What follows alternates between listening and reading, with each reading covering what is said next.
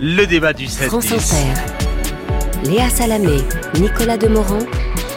Le 7-10. Débat ce matin sur l'école, sujet qui n'en finit pas de faire réagir euh, ces derniers jours. On voulait revenir sur les annonces du président de la République en conférence de presse, uniforme, plus de cours d'éducation civique, marseillaise, cours de théâtre, revenir par ailleurs sur les déclarations de la nouvelle ministre de l'Éducation nationale, Amélie Oudéa Castera, qui ont relancé les tensions entre écoles publiques et écoles privées. Autant de sujets dont on parle ce matin avec Najat Vallaud-Belkacem, ancienne ministre de l'Éducation nationale aujourd'hui directrice de l'ONG One et présidente de France Terre d'Asile, et avec Natacha Polony, directrice de la rédaction de Marianne. Bonjour à toutes les deux, merci d'être là, d'accepter de débattre toutes les deux. Avant de parler de la possible réactivation de la guerre publique-privée avec euh, ces, enfin, ces derniers jours avec euh, la, la, la, polémique autour de, de la nouvelle ministre de l'Éducation, d'abord Emmanuel Macron a-t-il raison de faire de l'école l'un des lieux du réarmement civique ou sa vision de l'école de demain est-elle celle de l'école d'hier. Najat Vallaud-Belkacem, vous avez réagi après la conférence de presse d'Emmanuel Macron. Vous avez dit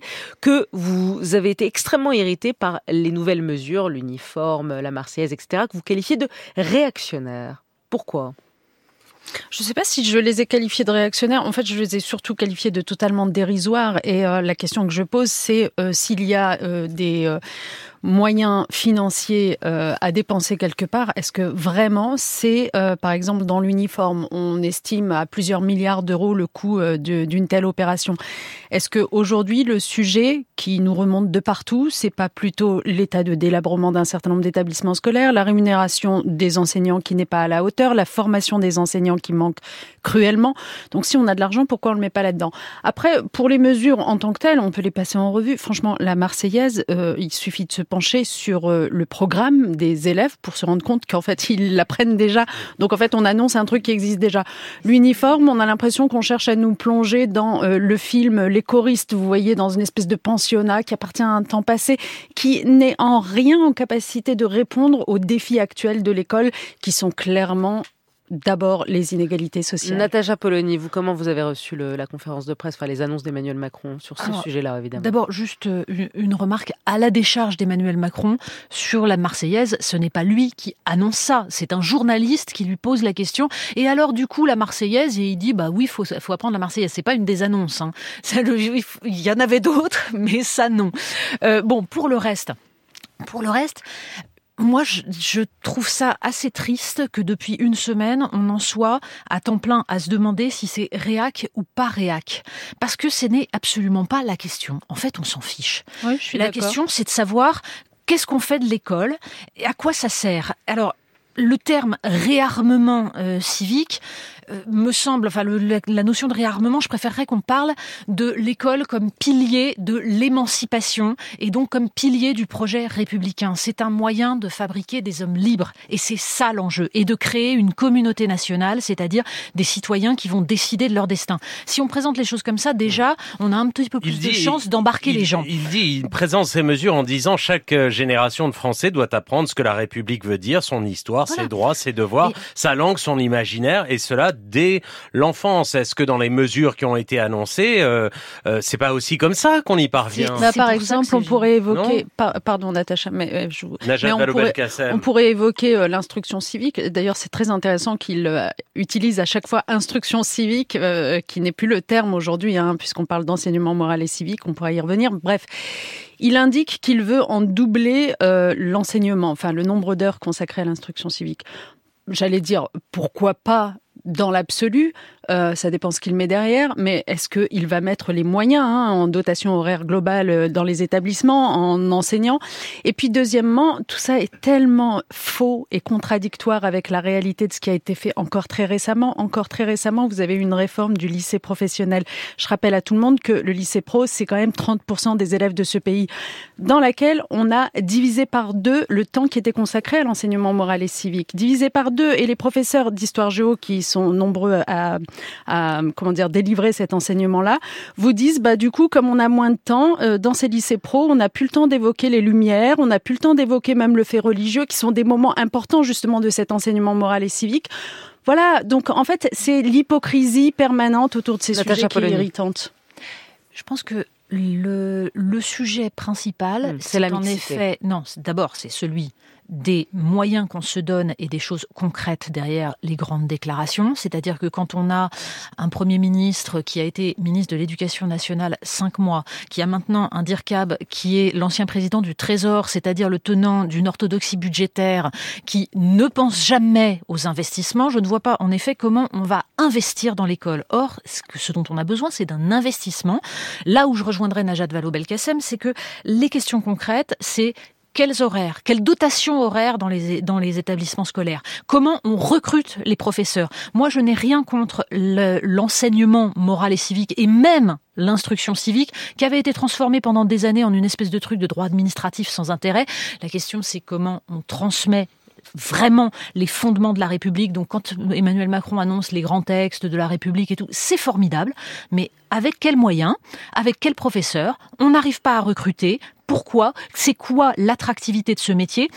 Quand vous avez des gens qui sont sous-payés et qui sont envoyés dans des écoles où ils vont avoir les pires difficultés et où en plus ils se font souvent insulter non seulement par les élèves mais par les parents et sans sous véritable soutien de leur Il faut, il faut reconnaître qu'il y a eu une augmentation du salaire des profs ces dernières années. on, admet, il n'y en avait jamais eu autant et c'est vrai que dire les choses Le, voilà, les derniers gouvernements sont les seuls à avoir pris conscience que de payer un professeur deux fois moins que dans les autres pays d'Europe, c'est envoyer le message que l'école, c'est accessoire. Donc ça, il y a un tel retard à rattraper que évidemment c'est pour l'instant ça n'est pas suffisant mais c'est la base mais derrière c'est un c'est une l'ensemble d'une organisation pour redonner de l'attractivité à ce métier et je rappelle que quand vous avez 25% des élèves qui arrivent en sixième sans savoir lire et sans savoir calculer eh bien après tout ce que vous faites est totalement inutile. Il y a un point sur lequel vous êtes d'accord toutes les deux, c'est il faut plus de mixité sociale à l'école et c'est un des problèmes de l'école française aujourd'hui qui creuse les inégalités.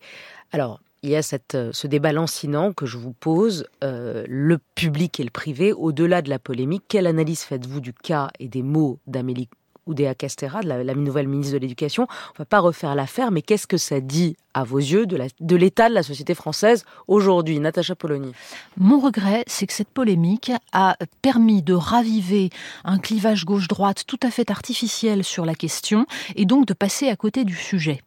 Nous avons 20% d'élèves qui sont dans le privé sous contrat d'association avec l'État.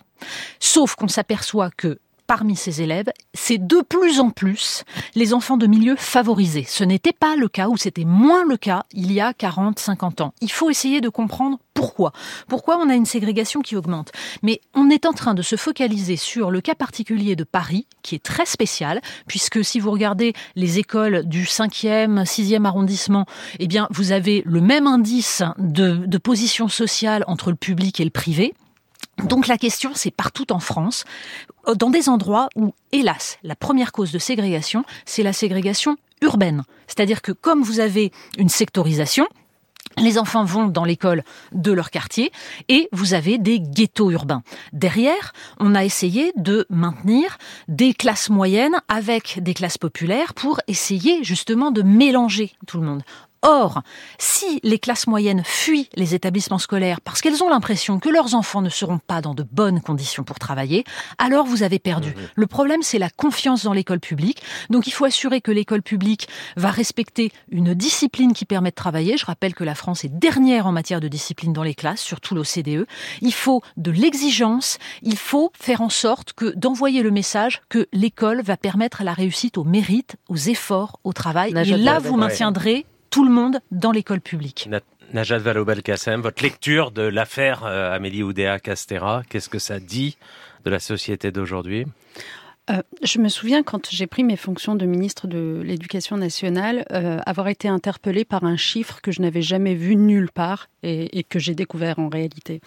Vous vous souvenez que euh, la gauche à laquelle j'appartenais arrive au pouvoir en 2012 après dix ans, on va dire, de droite au pouvoir et notamment les cinq années précédentes sous Nicolas Sarkozy où un certain nombre de postes de professeurs avaient été supprimés, 80 000 postes ce qui crée quand même toutes les difficultés qu'on connaît aujourd'hui. Hein. Bref, euh, cette réduction des moyens accordés à l'éducation. Eh bien, j'ai pris conscience quand je suis arrivée qu'elle avait beaucoup moins frappé l'enseignement privé que l'enseignement public. Il faut vraiment comprendre ça. C'est-à-dire que, grosso modo, ces suppressions de postes, ils n'avaient affecté l'enseignement privé qu'à hauteur de 5%, alors que, comme vient de le rappeler Natacha, l'enseignement privé, c'est 20% des élèves. Donc en fait, si vous voulez, le problème c'est quoi? Le problème c'est que les pouvoirs publics, pendant trop longtemps et encore aujourd'hui bien davantage, ont d'une certaine façon euh, favorisé, euh, donné beaucoup de possibilités et de moyens à des enseignements privés, à un enseignement privé qui, dans beaucoup de cas, constitue une concurrence directe avec l'enseignement public, une concurrence indue. Et la question, c'est pourquoi est-ce que les pouvoirs publics euh, créent les conditions de cette compétition, qui est une compétition qui est problématique, parce que, en fait, comme vient de le dire Natacha Polony, d'une certaine façon, les pouvoirs publics, en envoyant le message que les enseignements, les, comment dire, les établissements publics ne sont pas à la hauteur, et c'est un message qu'on entend souvent, eh bien, pousse les familles finalement à fuir ces établissements publics. En fuyant les familles qui le peuvent, en tout cas ces établissements publics, eh bien, elles laissent derrière elles des établissements publics qui se ghettoisent encore plus et dans lesquels l'enseignement se dégrade Mais c'est pas les, les gens ne sont pas idiots, c'est-à-dire que c'est pas les pouvoirs publics qui envoient un message et les gens y croient alors que c'est pas vrai. C'est-à-dire que le problème, je le rappelle, nous avons l'école dans tout l'OCDE où il y a les plus gros problèmes de discipline. Nous avons 25% des enfants qui arrivent au collège sans savoir lire. Mais Natacha, Donc, euh, soyons sérieux sur ces sujets-là. Vous ne croyez pas que la discipline, elle se résout, elle se résout avec un taux d'encadrement à la hauteur? Est-ce que je peux terminer? Oui c'est à la fois un taux d'encadrement et c'est, ce sont des méthodes. Tant qu'on ne commencera pas dès la maternelle à travailler sur la façon de transformer un enfant en élève, on aura des difficultés qui ensuite se retransmettent et qui provoquent la fuite de certains parents vers le privé. Alors on peut évidemment revoir le financement du privé, on peut limiter les subventions, supprimer la loi Carl. Je, trouve que ce serait sans doute une bonne idée, mais ça ne suffira et jamais. Et, de prendre de, de, de, respecter des objectifs de mixité que le privé prenne des boursiers. Mais vous ne résoudrez pas le problème qui est que dans l'école privée... Les, pourquoi les parents mettent l'école de plus en plus de leurs enfants dans les écoles privées dans certains quartiers? Pourquoi? Parce qu'il y a moins de problèmes pour détacher leurs enfants, pour détacher leurs enfants de ce qui est considéré comme une masse d'élèves problématiques parce que, encore une fois, dans le débat public, on, ne cesse d'envoyer ce message que le mélange des origines et le mélange des mhm. catégories sociales est un problème pour la réussite scolaire. Et donc, en fait, tout le sujet, c'est est-ce que oui ou non, on veut de la mixité sociale et scolaire dans ce pays? Est-ce qu'on considère que c'est une bonne chose? Les recherches scientifiques vous disent que oui, y compris sur les performances éducatives des meilleurs élèves comme des moins bons. Mais le discours politique Quand on trop supprime le latin et le grec et les classes et les le classes discours politique disent trop souvent le contraire. Ce que vous êtes en train de dire à nouveau, c'est que la démocratisation scolaire est un problème. Pardon.